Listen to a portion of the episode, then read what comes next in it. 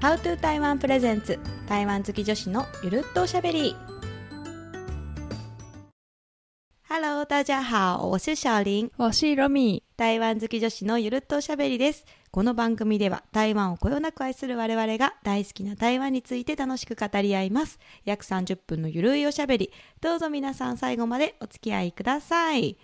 好久不見啦好久不見だね本当にめっちゃ好久不見もう今今日私テンション最高潮。でも声若干枯れてるね、そう。ちょっとさほんとやばくてね、うん、私記憶にあるんだけど11月の3日から声を壊したの。うんうんうん。で丸1ヶ月本当に声やばかって。で一切途中マジで声出ない期間が2週間ぐらいあって。うん。でだいぶ回復して今これなんだけどうん。なんか昔の声に戻ってないんだよね。治りきらずに。やばいんだけどなんやろこれ。なんだろうね。なんかハスキーだね。いやそうだよね。なんかね声帯炎みたいなの、うんうん。まあ、風邪の延長なんだけど、うんまあ、なんかとにかくその喋らないことしかなんか何？回復のしようがないみたいな。うんうん。なんかなんか耳鼻科何個も行ってさなんかもう徹底的に喋らないようにしてくださいっていう言われてうん。なんか本当家でもなんか本当子供呼ぶ時手拍子とかで みたいな。召使いみたいに。大きい声出ないからうんうん。でなんか途中とかもう最後笛とか使いながらあの 子育てしつつうん。でなんかもうマヌカハニーとかをもうめちゃくちゃプーさんみたいに舐めまくってうん。今に至ってるんだけどなんかその友達と喋るのがさ今うん。日結構久しぶり、そっか そうだよね。いや大変ごなんかその迷惑おかけしました。あれだよね。喉壊した最最後の日にあったんだよね確か。あ我たあった。あそうそうあった。であの日に無理したんだよね、多分。うん。なんかちょっと声出ないんだよなって思いながらも、うん。なんか結構無理したらもう次の日からマジでもう何？ひそひそ声がかろうじて出るぐらいのうん。感じになっていやー災難でしたわ本当に。いねやそうだよね。ロミーの、うんうん。神会まで。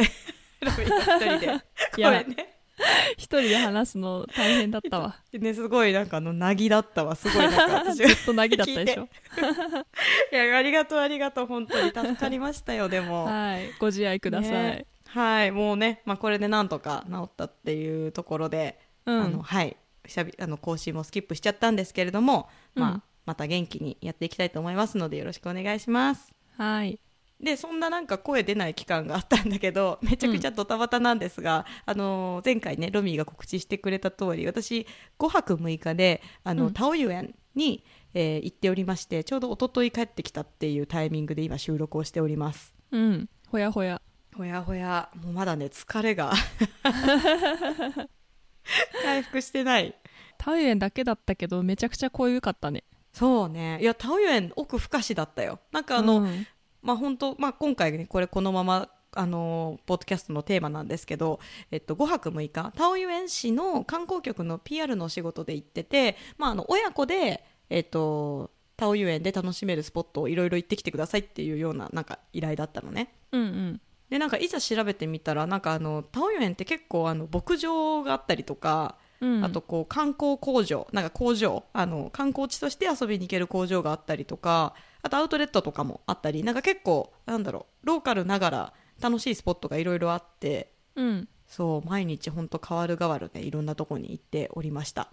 そうだね。確かに。なんか子連れっていう視点であんまり考えたことなかったけどうんうんうん。今話聞いてるとタウエンって子連れ旅にすごいいいね。そうなの。まあ何せ空港から近いじゃんうん。でそう私今回その空港に夜着いてでそこからホテルは中暦タオユ園ってまあすごい広いんだけど、うん。あの空港から多分タクシーで2 3 0分ぐらいのところにあるホテルに泊まってでそこからいろいろ遊んでたんだけどあのタオユ園の MRT がねあの通ったこともあって結構交通の便も良くなり、うんうん。あとなんか一個一個がでかいよね。なんか アウトレットとかうん。そのショッピングモールとかフードコートとか、まあ、そうそういうところもね結構広々してるからなんか子供と遊びに行っても公園とかもねあのなんかすごいのびのび遊べたりとかしていい感じでした、うん。うんそうロミーも前にタオユ園行ってくれてたよね PR のね、あそうそうそう、そうなの。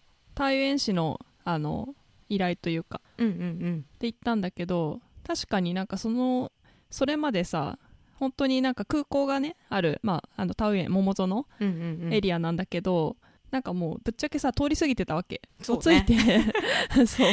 ついてすぐにねバスとかうんうん。MRT とかでもう台北市内とか南部とかね移動してたんだけどうん。なんかいざそのタイミングで行ってみたら全然知らないとこばっかでさ。いやそうなんだよねいや広いよねタオイウェンめっちゃ。そう。まずね広いの。そう 広い。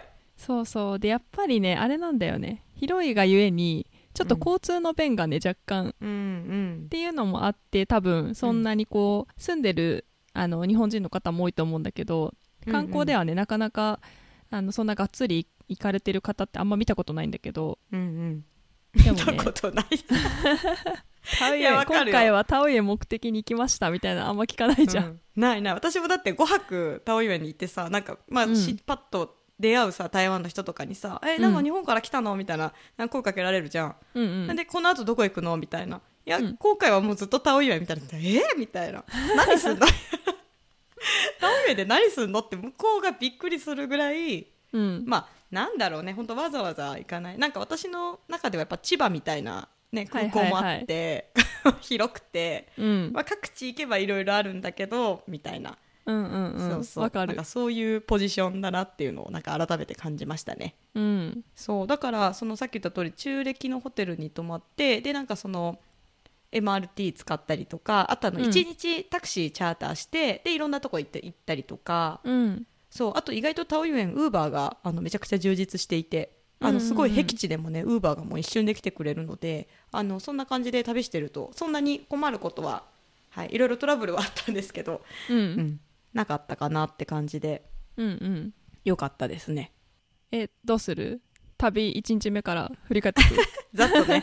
あのうん。一応なんか今回あの訪れたところ「ハウト台湾の記事とかね SNS でもいろいろ紹介していく予定なんですけどポッドキャストではまあざっと振り返りつつ裏話をいろいろしていきたいなと思ってるので、うん。はい中暦ね。はい中暦です。1日目まずタオユエンに着いてタオユエンからタクシーで中暦の駅の近くのホテルに泊まったんだけどさ、うん。安いね中暦のホテル。うん。なんか今もうさ台北のホテル高いしで、まあ、狭いしみたいなへ窓ないしみたいなの全然ざらにあると思うんだけどもううん。中暦はもう本当にめっちゃ部屋も広いし価格もすごい安かったですね。1泊78000円ぐらいだったかな。それでめっちゃ広い部屋みたいな感じだったんで、うううん。そうすごい良かった。私も前行った時確かえっ、と中暦夜市に1回行ったことあるんだけど、その時は夜着いたの。でうんうん。なんかたまたまその台北市内まで行くにはもうちょっと遅いから、うんうんうん。あの中暦に1泊してで中暦夜市行こうと思って行ったんだけど、うん。なんかそれも夜夜着の便だったら全然ありだなと思った。そうだよね。思う思う、でなんか中暦夜市ってあのーまあ観光夜市なんでなんだろう。認写夜市に似てるかな。認写イエスにちょっと似てる台北のなんかうんうん。歩行者天国で、まあ、一本道の夜市で、まあ、でも規模としてはそれよりももうちょっと大きいかなぐらいのすごいい、あの歩きやすくて充実しているゲーム屋台もいっぱいみたいな感じの夜市、もう今の話だけでも子連れに向いてるよね。そうねそうそうそう。みあのさ私5泊も行かれたんだけど3日は中暦夜市にいたもん。そうなんだ。楽しすぎて。そうそう、うんうん。でなんかその夜市まで徒歩徒歩圏内のホテルに泊まってたからなんかもう、もはやい行かない理由が見つからないみたいな感じうんうん。になって、そうそう。だからもう毎晩繰り出してましたね。夜着いて中暦夜市1日目から行ってでうちの子たちはすごい夜市大好き大好きっていうイメージを私が植え付けてるんで、うん。あのちょっととりあえずスイカジュース飲みたいみたいな感じで行ってスイカジュースを飲みゲーム屋台でゲームを遊びディゴアチュあのさつまいも揚げボールおつまみとフォアを買ってもう現地の子じゃん。ホテルに戻る。そうそうそう。本当に。あのああこれねみたいな感じのなんかもうちょっとこなれてましたわ。うん。完全にこう慣れてるね。そう。なの。なんかちなみにうちの子今上の子が6歳で下の子が3歳なんだけど2人とも上の子はもう行くの何回目だ？もう5回目ぐらいかな。うん。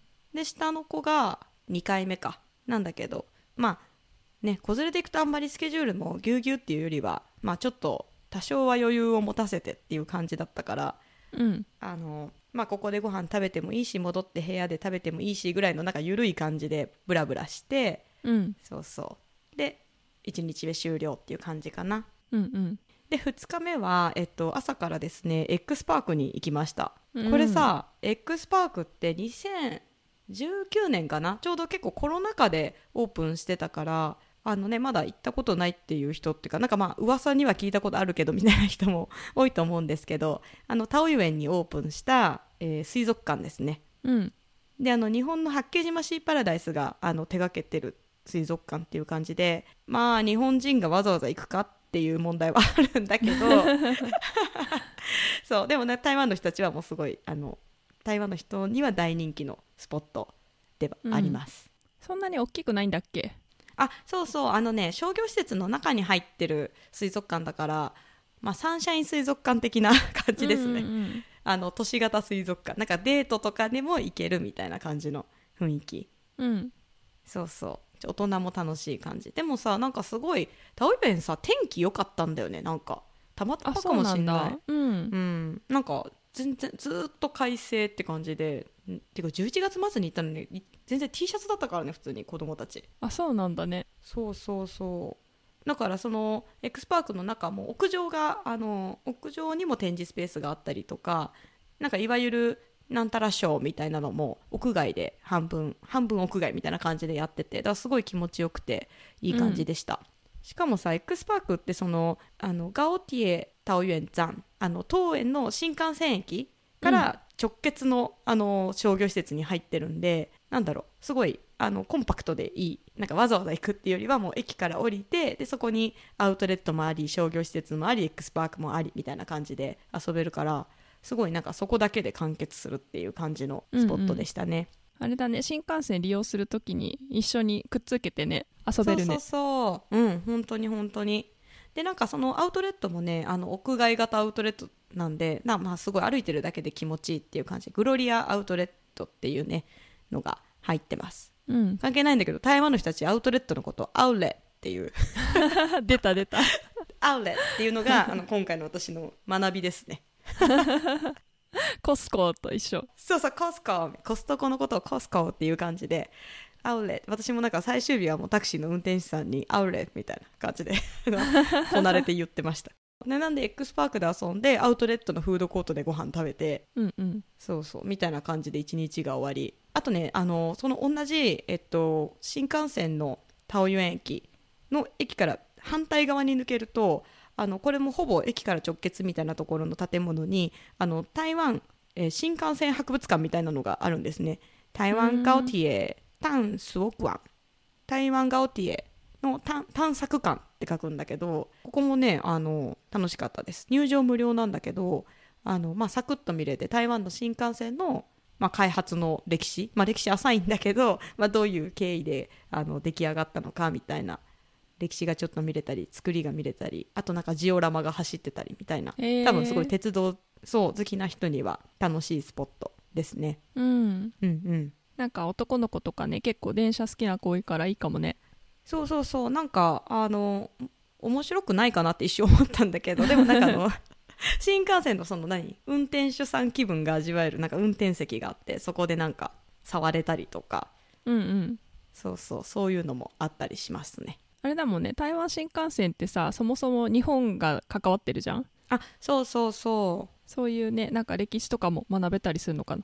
そうなのそうなの。だからその日本のこういう技術がこういうところに使われてるみたいなのとかあとなんか2021年かな？なんかあの日体合作のうん。あのドラマで「ルー」っていうねあの台湾エクスプレスっていうなんかドラマがあったんですけどまさになんかあのドラマでなんか描かれていた世界みたいな感じ。へえちなみにねこの施設はあの事前予約制なのでもしなんかちょっと新幹線の待ち時間とかにちらっと行ってみたいなって思ってる方がいたらあの事前に予約してから行ってください。それあれなの？ネットとかで予約できる？あそうそう。公式サイトがあってそこからなんかちゃんと1時間おきにあの予約しないといけなくてあと入るときにパスポートをね入り口に預けないといけないっていう。へえそうなんだ。なんかまあ入場無料だからまあなんかなんだろまあそういう身分証明みたいな。う そうそうそうそう。みもしかしたらパスポートじゃなくてもいいのかもしれないんだけど私はまあ持ってたからパスポート渡してで見て帰る時にまた受け取って出ていくみたいな。うんなんかそういうシステムでした、そうだからさ結局今話したエクスパークアウトレットこの新幹線博物館全部ねあのタオユエン駅タオえ？えー、とガオガオガオティエタオユエン站ですね、うん。そうそう。なんであの本当ここの駅だけで普通に一日丸々がっつり遊べるっていう感じでよかったです。うん。でこの日の夜も中暦観光夜市に行き で 3日目ですね。3日目はえっとねこれまたすごい面白い施設があってこれ観光工場なんですけどシンバライオンアートスタジオっていうですねえっと中国語だとシオンシシアンシアンリージーザオスオっていうですね。シオンシっていうのがあのシンバライオンっていう文房具の老舗ブランドの名前なんですね、シオンシでシャンシャンリージーザオソーっていうのが想像力製造所っていう感じで書くんだけど、まあ、ここ要はその文房具の会社がやってるなんだろうね。体験。体験施設。うんうん。みたいな感じ、そうそうですねでこれはとタオユ園の中でもあのロンタンっていうあのエリアに竜に、えっとリユエタンのタンですね。ロンタンっていうエリアで、えっと、結構山の中である施設なんだけどここはすごいなんか2020年にオープンして結構今タオユ園の中ではなんか面白いスポットとして結構 SNS でも紹介されてたりしたのでちょっとぜひ行きたいなということでわざわざ行ってきたっていう感じなんだけどうん。そうなんかその文房具のそのシンバライオンっていうメーカー自体はもうめっちゃ台湾で有名なブランドでなんだろうな多分ね商品見たらみんな絶対なんかあ見たことあるみたいな人多いと思う。なんかクレヨンとかペンとかなんかライオンのマークうん。なんだけどまあ多分大人がいてもそんな楽しくないかもしれないんだけど子供が行くと結構楽しい。なんか自分でインクをこう注入してペンを作ったりとかあとはなんかその自分で工作できる DIY DIY 教室みたいなのがあったりとかあとなんだろうそのお絵かきし放題の部屋があったりとか結構あうのん。今風な 今風な博物館でしたね。あじゃあもうもともと子供向けに作られてるっていう感じなんだ。あそう比較的そんな感じうんうん。でだからなんか私平日行ったんだけどあの遠足で来てる子供たちがめっちゃいっぱいいて。あそう確かに。台湾の団体さん。そうそうそう。でもさなんか日本ってさ科学館とかさそういう美術館大人向けの美術館とか結構あるけどこういうなんか子供がなんかめちゃくちゃ楽しめるなんだろうなアートな施設みたいなのってあんまりうん。なんかありそうでないじゃん、うんうん。そうそう。だからすごいなんかあの楽しかったですね。うん。私もこれあのシャオリンのインスタのストーリーで見てたけどすごい良さそうだった、そうなんか楽しいよね。あのなんかうん。色が、色色がついたシャボン玉が出てくる機械とかがあって、うんうん。まあ、そこにこう自分で紙を持ってってなんかこう自分だけの模様を作るとかなんかお土産とかもその100色ぐらいの色展開の色鉛筆があってその中から好きな色を10本選んで自分の自分だけのその何色鉛筆セットが作れるとか、そうそう。なんかそういう結構可愛い感じのものもいろいろあったりして、そう。でなんかさ DIY とかああいうのにさ子供と行くとさなんかまあもちろん向こうも日本語喋れないんだけどでも英語とか中国語とか一生懸命使いながら子供になんかすごい寄り添っていろいろ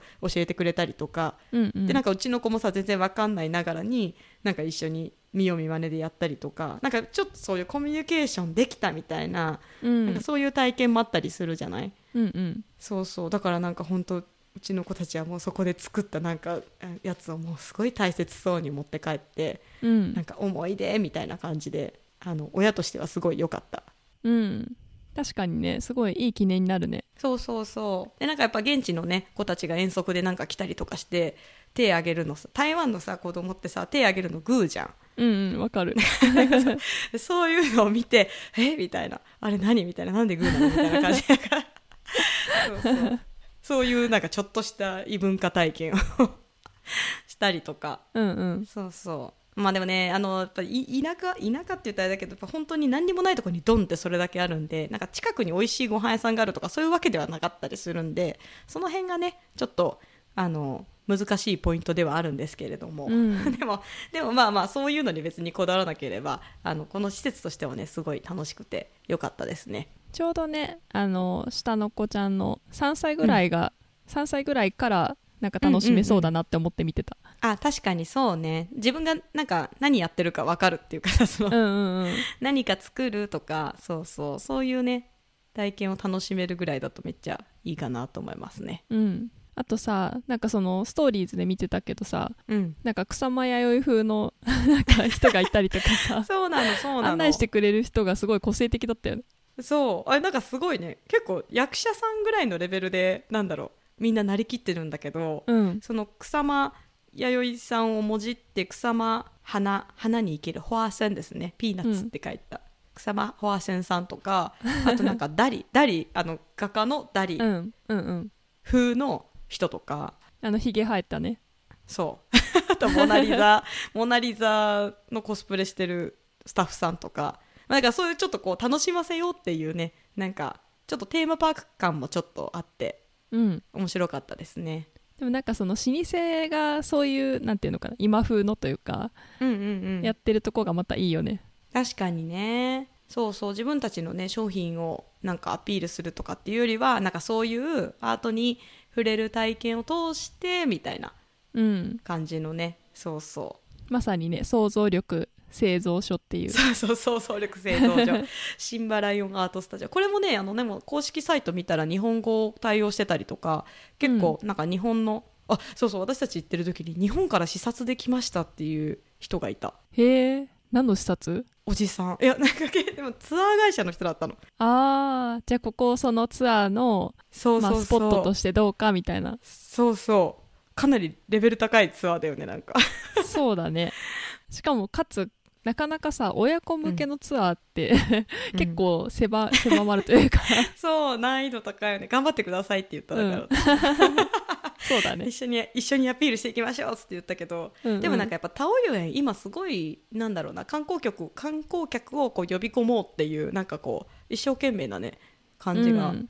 確かにね市がすごい力入れてる感じあるようんうん。ねそうそう。前さロミーがさ取材してくれた時もさタオユ園ズだっけな？うんうん。タウエン市。あのタオユ園市。市。う うんんうん。うん。フリーペーパーだよねタオユ園を紹介するフリーペーパー、それがすごいおしゃれにね作ってたりとかね。そうそう。めちゃくちゃおしゃれなの、とても市政府が発行してるとは思えない感じの。ね。えいや、うんそうなのよ。だからすごいねタオユ園なんか頑張ってるからなんかなん何応援したいってなんかすごい誰目線って感じやけど そのね。そう一緒に盛り上げていけたらなという気持ちになりましたわ。うんうん。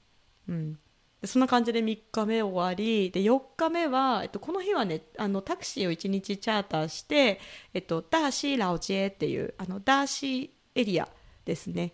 に行ってました。私もここ行ったな。結構ねタオユ園では人気の観光地なんだけどラオジエっていう、まあ、オールドストリートですね。昔ながらの街並みが、えっと、今も残って、まあ、そこが観光地化してで、まあ、そこで名物のグルメが食べられたりとか結構昔ながらのお店がね残ってたりとか。うんうん。すごい素敵だよねここ。そう街のね雰囲気がすごいあの、うん。石造りの建物がねうんうん。こう古いのが残っててで、うん。そこにいっぱいあのお店が入っててっていう。そう大人的にはさ絶対行きたいスポットなんだけどなんか子供もなんかそのなんだ？輪投げとかさあの台湾の 台湾式の輪投げの屋台があったりとか、あと台湾の駄菓子屋さんみたいなのとかもいっぱいあったりとか結構ねなんか子供目線でもすごい楽しそうにしてました。うん。でまあここもあの週末は歩行者天国になってるんでまあ安心して歩けるしあの何食べたっけな？タンユエンとか食べたな。あとあのここ豆干が有名なんだよね。あそうそう。私ね食べたよその時、うんうん。豆干そう。食べたり豆花食べたりなんかちょいちょい食べ歩きしながら、まあ、この街を楽しみでこの老街を抜けると最後に大溪橋っていうあのダーシー橋ですね。大きい橋があって、そこもすごいなんかね景色が良くて気持ちよくて良かったです。そうその橋もねあの石造りのうん。すごい素敵な雰囲気の。そうなんですよ。バロック様式のあの建物とか橋吊り橋みたいな感じでなってるんだけどすごいそれがね日本統治時代の、あのまあ、建物そのまま残ってるところもあるしそれを模して、えっと、新たに作り直したりとかっていうところもあるんだけど本当なんかね景色自体も素敵だし本当昔の台湾にタイムスリップしたみたいな感じの雰囲気が味わえて、そうすごい良かったです。あの私のさこのポッドキャストのさうん。なんていうの？番組のアイコンの私の写真に写ってる橋実はここのダーシー橋なんだよね。確かに。あの横横顔のやつだよね。あそうそうそうそう。ちらっと奥側にあの橋が映ってるんだけど。はいはいはい。それがまさにダーシー橋です。ここすごい素敵。ロミこれどうやって行った？これはね実はね友達に車を出してもらって行ったんだよね。あーそっかそっか。でもそうなるよね。そう。やっぱりちょっとこの時ねあのいろいろ回りたいとこがあったから、うんうんうんちょっとね自分だとなかなかしかも一人で行ったからその時。うんうんうんうん。そうだからちょっと現地の友達誘って車を出してもらって行ったんだけど、そうでもねやっぱそういう遊び方になるんだよね。なんか、うん。そうで私もこの日チャーターして KKD であのタオユエン市内を、まあ、あのタオユエン県内か。だったらどこでも行けるみたいなの、8時間プランみたいなのをうんうん。予約して、そうダーシーラオジエ行って。でもまあなんか良かったけどね。あの、うん。私そのチャーターしたからダーシーラオジエで降ろしてもらってこの後橋渡るんで橋の先で待ち合わせしましょうって言ってなんか橋にまた来てもらったりとか。しかもさちょっとさこれで関係ないんだけどさそう KKD で普通に予約したらなんか当日前日ぐらいにうん。明日はよろしくお願いします。あの通訳で行きます。私一緒に行きます。誰々です。よろしくお願いします。みたいな感じで。なんか通訳の人手配してくれてて。えー、すごいね。すごいよね。なんか別にそういうサービスないと思うんだけど多分私が日本人だって気づいてタクシー会社の人がなんかお願いしたのかな。なんかその通訳さんも自分がなんで呼ばれたのかあんまり分かってない感じだったんだけど しかも日本語がそんなにあのお上手じゃなお上手じゃないっていうかめちゃくちゃ片言だったんだけどうんうん。ちょっと面白かった。でもそうそう来てくれて。で一緒に降りて全部ご飯屋さんとかも全部一緒についてきてくれて。えー、手厚い。そうめっちゃ手厚かったです。だから毎回あるサービスじゃないかもしれないんであんまりね PR できないんだけど。そうそうそんなこともありました。そのさチャーターの運転手さんって LINE でやり取りするの、そう本来多分そうだねだけどあでもなんか通訳さんと LINE 交換した。うんうんうん。私も前あのタウエンじゃないけど、うんうん。チャーターした時にもうんうん。う LINE 交換して、で、うんうん。じゃあ何十分後にここでみたいな。で、はいはいはいはい。あのもしあのもうちょっと見たいとかで時間ずらしたかったら LINE してみたいな、でうん結構融通聞かせてくれて、そういいよね。そうしかもさそのなんていうの？電話じゃなくて LINE だから別にそんな喋れなくても、もう片言でね漢字をあ打てばなんとなく伝わるみたいな。確かに確かに。なんかその人も通訳の人もなんか位置情報とかも送って LINE で。うんうんうん。そうそう今この辺にいますみたいな感じでやり取りしてたりとか。あとやっぱさチャーターだとさ荷物置いとけるじゃん。そうだね。すごいいいね。そう本当に。なんか子連れではねすごいそれがありがたかった。なんか上着とかさ そういうごちゃごちゃしたものを、そう全部置いてで遊んででしかもあのチャーターだとチャイルドシートとかもねあの手配してくれたりするんで、うんうん。そう小さい子連れとかで行くんだったらなかなかいいです。よかったです、うんうん。そう。だこの日私ラウジへ行ってその橋渡った後にあの今タオユエン市立図書館って東園市の図書館がね今すごいおしゃれなのができててそこに行きました。知らなかった。そうツタヤとかも入っててなんかねすごい。あそうなんだ。うん、もうもはやなんだろう日本。なんか本当六本木みたいな雰囲気になっててすごい良かったです。そうでもそこもなんかやっぱり広いからあのもう大きい広場があってそこでなんだマルシェじゃないけどなんかちょっとイベントみたいなのもやっててでその横が図書館でで図書館別に誰でも入れるんだけどで初めて私台湾の図書館初めてじゃないかな行ったんだけどなんかみんな本当のびのびねあのうんうん。そこら辺に子供たちもなんかゴロゴロしながら本読んでるみたいな感じでうんすごいねお面白かったです。いいね。でそんな感じで終わりそのツアーツアーというかそのいろいろ回るのはそれで終わってでこの日の夜にさちょっと事件があってさうん。あのこれ私の親がこのポッドキャスト聞いてたら普通にめちゃくちゃ怒ら怒られそうな話なんだけどさ。え？なんかねこの日の夜にねうん。あの中暦夜市に毎日行ってたからちょっと違う夜市行ってみようって言って、あの中原夜市っていう、えー、と中原大学うんうん。っていうのが、まあ、タオユにあるんだけどその大学の横にある夜市が、まあ、結構すごい口コミで良かったから行ってみようと思って行ったらうん。あの金曜日の夜だったのかな？なんかとにかくまあすごい人が多くてであのしかもこの中原夜市は大人で回る分にはすごい楽しいんだけどあの、まあ、もう道路が横にあっても結構ビュンビュン車とかバイクとかも通る感じであ子連れにはマジで絶対おすすめしないっていう感じの とこだったのね。うんうん。であもうこれはちょっとダメだなって言ってもう帰ろうってです行ったけどもうすぐ帰ろうって言ってタクシーを探したら全く見つからなくて、うん。でコンビニでねあのタクシー呼べるっていうのを、それこそこのポッドキャストで多分前そのコンビニの話した時にさうん。言ってたことを思い出しうん。コンビニだっつってコンビニ行ってであのコンビニのなんかあの機械からピッピッピッってタクシーを呼ぼうと思ったんだけどそれでも全然来なくって、うん。いやーこれ困ったと思ってたらあなんか若いカップルがいてうん。であのもうちょっとこれコンビニのその機械で呼ぶの無理だからちょっと電話で呼んでもらえないかなと思って、うん私がそのカップルにすい「すいません」って言ってなんかそのちょっと今これで呼びたいけど呼べないからちょタクシーちょっとでなんか呼ぶの助けてくれませんかみたいな言ったら「あオッケーオッケー」とかって言ってやろうとしたけどそれでも捕まらなくてうん「どこ行くの?」って言われて「いやもうちょっとホテル戻ろうと思ってる」でホテル10分ぐらいの距離だったのね。うん。そしたらさそのカップルがさあの「私たち今から帰るから乗せてってあげるよ」って言ってくれて、うん。で「えみたいな「ジェンダーマン」みたいな感じで、うん私さ一人で子供二人連れてさうん。のこののこのこ 後ろに乗せてもらってうん。で一緒に帰ってきた。いや本当もうねめちゃめちゃ焦ったんだけどもう本当すごいその優しいカップルに助けられまして。いやーそれも旅の思い出ですね。いやそうですよ本当。しかもさなんかそのタクシータクシーじゃタクシーじゃないわ。そのね。彼のさその車に乗って、で途中でなんか彼女がパッてどっか降りてどっか行ったの、うんうん。で、まあ、戻ってきてでどうしたの？って言ったら「いや別に何もないよ」とか言ってて、うん。でその後そのホテル着い10分ぐらいで着いてで降りる時に「もう本当にありがとうシェシェ」とかって言ったら「うんはいこれ」って言って、うん。なんかプリン買ってくれてて、えー優しい。そう。しかもさその買った時には何にも言わずにさ帰る時うん。にしれっとさ、渡してさ「はい」っつって「お疲れ様みたいな感じで。なんか子供たちと食べてねみたいな感じでもうな普通にちょっと泣いた。そう。しみるね。そのタクシー難民になった後に。その優しさ。そうなの。でさ私そのこの次の日にさあの台湾に住んでる友達に会う予定があって、その友達にお土産をいろいろ日本で買って行ってたんだけど、うんうなんそのお土産を全部そのカップルに渡して、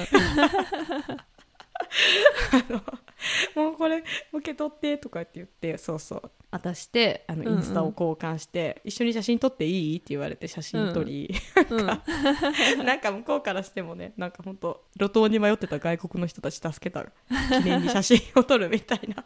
そうそう感じで仲良くなって。うんうん。はいそんな夜もありましたわ。はい。はい。ちょっと喋りすぎてるね。そうだね。ちょい巻きでいこうか。はい。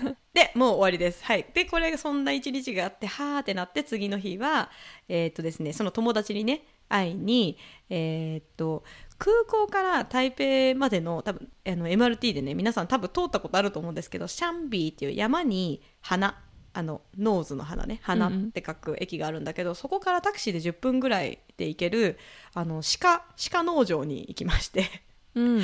その鹿と遊べるちすごいちっちゃいんだけど牧場みたいなところ、うんうん。そうそう。そこであの子供たちとあの動物触れ合いみたいなのをやりました。うん。なんか台湾ってその鹿の角があの漢方としてあのなんか重宝されてるということであの食用じゃないね鹿ね。可愛い鹿のなんかあの餌やりができたりあと散歩できたりとかあとカピバラとかいたりとか なんかすごいのどかなローカルなとこですね。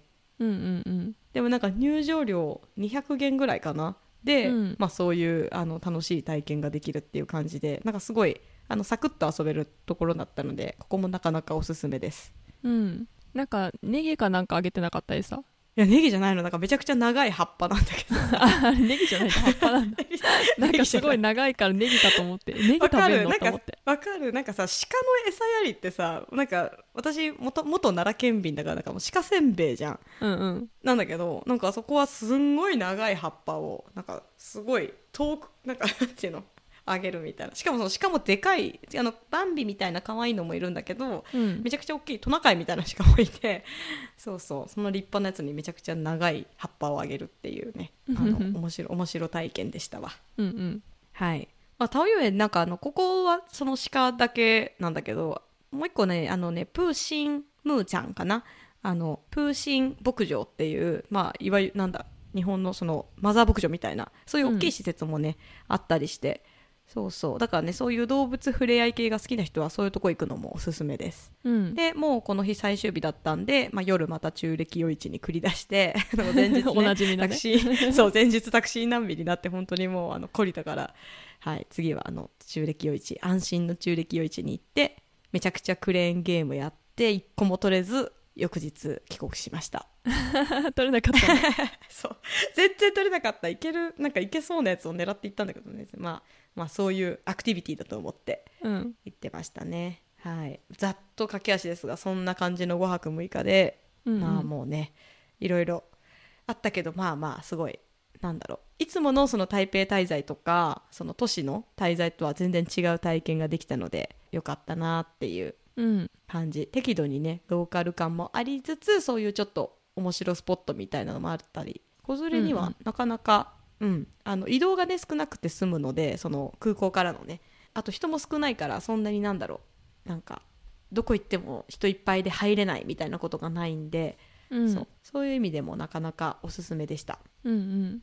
なんかさあのタウエンってさまあ普通に台北市内にも出やすいじゃん？うんうんだから今回ねあのシャオリンはまあずっとタウエンにいたわけなんだけど。うんうん。ほんと組み合わせでね。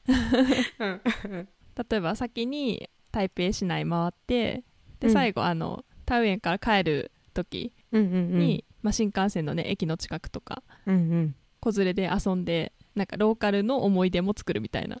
のもすごいいいなって思った。うんうんうんうん、そうそう本当ね。初日ね着いた日だけこっち行ってとかっていう遊び方もねできるしやっぱあの MRT 取ったの本当でかいと思って、うん、空港ラインね。そう空港ラインがあるから一1泊とかして次の日そのね1本でそのまま台北市内に行けたりとか、うん、そうそうもできるのでなかなかそういうねあの普段降りたことないところとか行ってみるのも良いのではなかろうかとタオユエンシーをタオユエン氏のね PR をここでさせていただけたらなと思っております、うん、今回ねあのシャオリンはその親子向けの施設とか、うんうん、あのスポットいろいろ巡ったと思うんだけど私が前に「How to Taiwan」で書いた記事は全然また違うとことかも載せてたりするので、あそうそう。これねぜひ見てほしい。あの私も行く前にめっちゃ読んだんだけど。うん「How to Taiwan」でねあのタオユエン桃園って調べるとあの出てきます。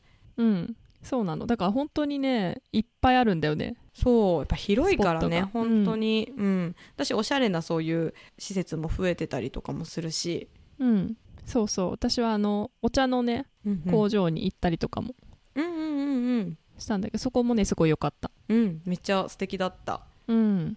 ダーシーのとこにあるね。あのそうそう。そ美しすぎるお茶工場っていうう、うん。言われているところですね、うん、確かにこの時も天気良かったわ、そうだよね。写真全部めっちゃ綺麗だもん。うん。タオユめっちゃエンでも晴れてた。やっぱあれかもね。台北に比べるとね全然天気いいかも。うんなんか私も一日だけその最終日に台北に住んでる友達台北のまあ端っこなんだけど住んでる友達とタオユエンで待ち合わせしたんだけどもう雨めっちゃ降ってるけど大丈夫みたいな感じで連絡来てて、うんうん。え全然こっち降ってないよみたいなそんな時もあった。うん。天気いいっていいよね。ね。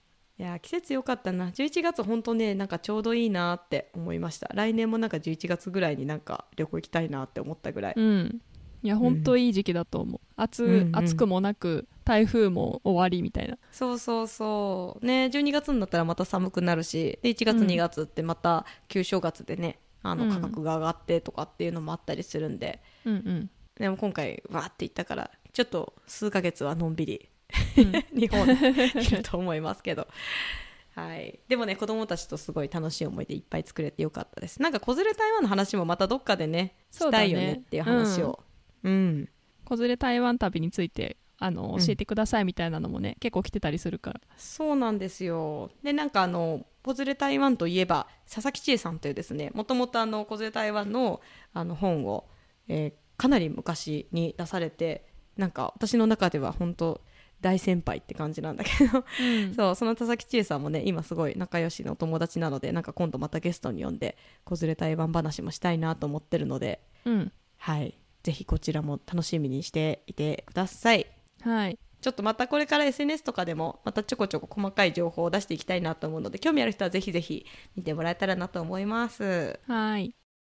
台湾好き女子のゆるっとおしゃべりでは番組のご感想リクエストを募集しています。メールアドレス hello.howto-taiwan.com まで howto 台湾の X インスタの DM でも OK です。また番組のフォローレビューもよろしくお願いしますはいでは今回は当園をしゃべり尽くしました。今回のしゃべりはここまでです。ここまでのお相手は How to 台湾のシャオリンとロミーでした。今天的 podcast 到此结束喽下次见，拜拜拜